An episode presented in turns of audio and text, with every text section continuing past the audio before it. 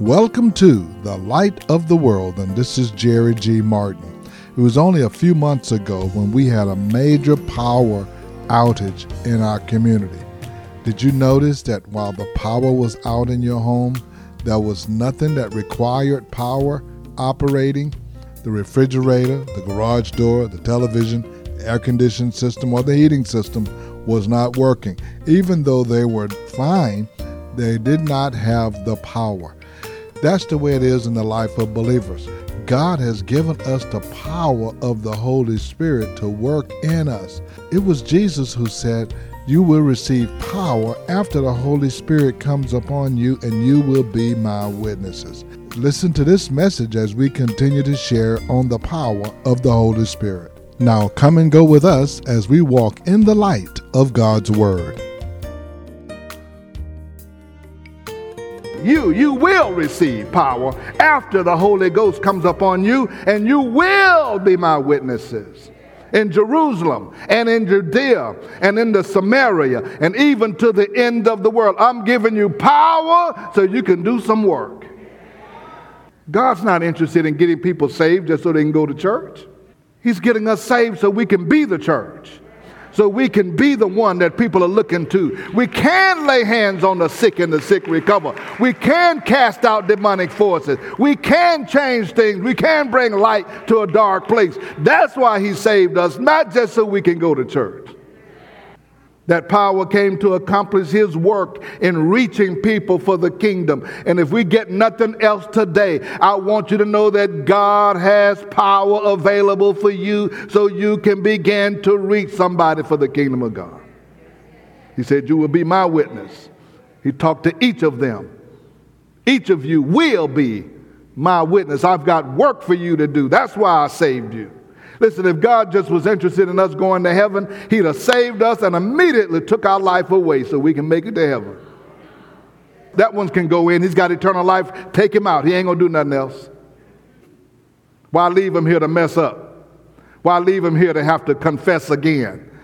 The power of the church comes from the Holy Ghost. It's not by might nor by power, but by my spirit, says the Lord. And if the Lord knows He can work through you, He will get the power to you.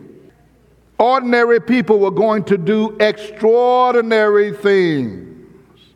Ordinary people. Guess who's ordinary? I'm ordinary. Ordinary people are going to do some extraordinary things. Stop thinking you got to be the preacher. Stop thinking you got to be the evangelist. Stop thinking you got to be the prophet. Stop thinking you got to be the apostle. Stop thinking you got to be something special and have a title to do something for God. Ordinary people are going to do extraordinary things. He will empower anybody who says, Lord, fill me with your divine spirit. Fill me with your power. I'm available to you. You can work through me. And if you have that desire to do some extraordinary things in the kingdom, you will need the power. When the day of Pentecost came, everybody in the room was filled. Everybody spoke with tongues. Everybody got out and started witnessing. And immediately, the church began to grow. 3,000 people were saved that day. And then Peter got up and said, This is that that the prophet Joel spoke of. I will pour out my spirit upon all flesh in the last days, on men and women, boys and girls. Everybody gonna get some of this that wants some of this. And he said the promise. And then when, they, when the folks heard Peter preaching, the same Peter who was uh, afraid just a few weeks earlier, the same one where a little servant girl said, I think you've been with Jesus. Didn't you I see you with Jesus? He said, No, I wasn't with Jesus. I wasn't with him. No, not me. Uh-uh, no. Now that he's filled with the Holy Ghost, he's up preaching in public and he's asking and he's telling the folks that they crucified Jesus Christ, but he was raised from the dead and he's alive and he's well and he's sent his power. And what you're looking at is a manifestation of the power of God coming into the people of God. We want some of that. What do we need to do? He said, repent and be baptized, every one of you, for the remission of your sin, and you too will receive the Holy Ghost. It's for everybody.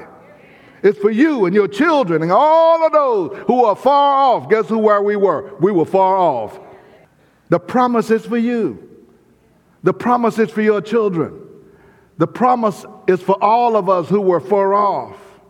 And the promise is for everyone who calls on the name of the Lord.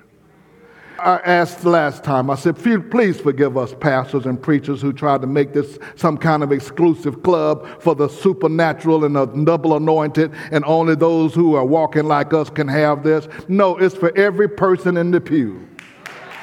It ain't no supernatural anointing on just the preachers and the pastors is for every person who will call on the name of the Lord. I, I, I got a, a, just a sneaky suspicion when we get to heaven, sitting on the front row, going to be some prayer warriors and some uh, obscure person you never heard of who reached more people for Jesus Christ than you can imagine because they let the power of God work in their life. And most of the pastors and preachers and apostles probably be sitting far in the back. Then the church got started. They started with that power. Those who accepted his message were baptized. About 3,000 were added to their number that day.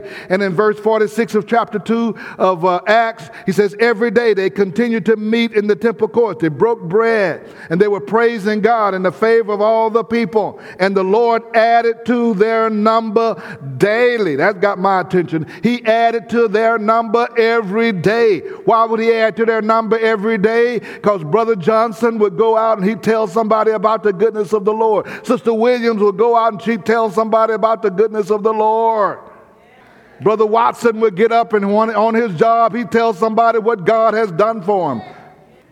All of would just begin to share what God has done in their life and give their testimony. And when people said, What? He said, Yeah, and he'll do the same for you. All you need to do is repent. Turn your heart to Jesus Christ. Accept Him as your Lord and Savior. He'll do the same for you. And the church grew how often?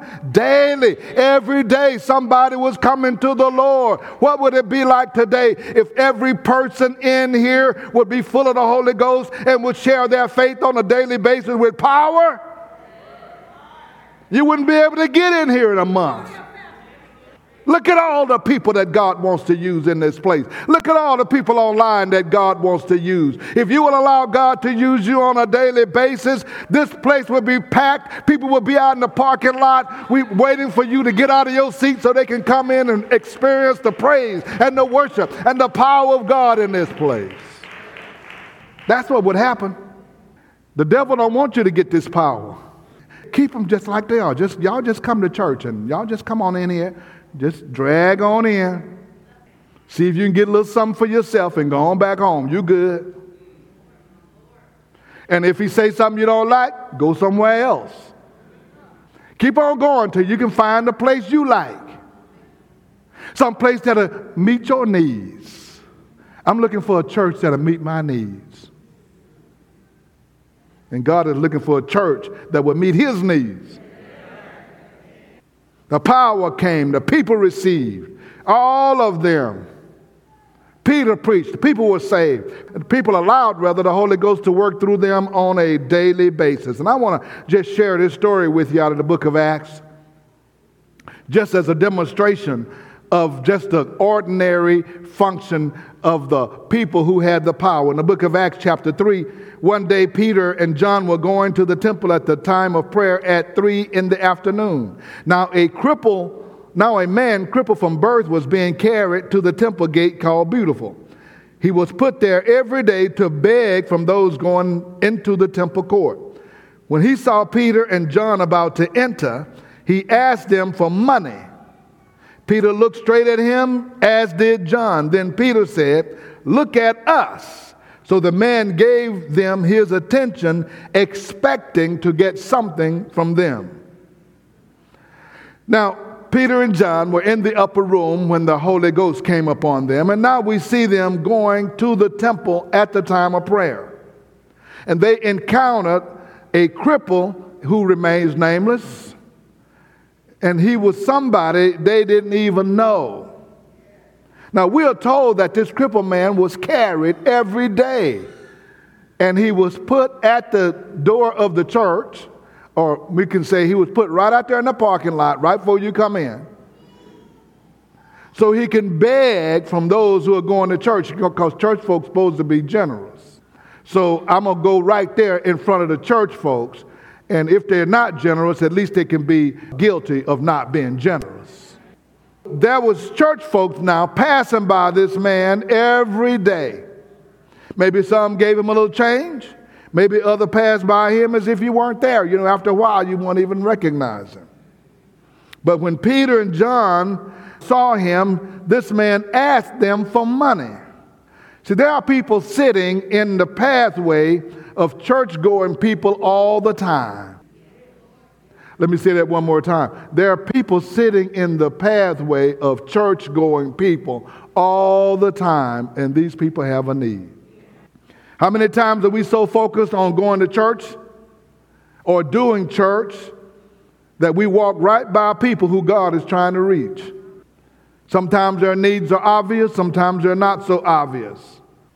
This man asked for money that he needed that day and some money that he would need the following day.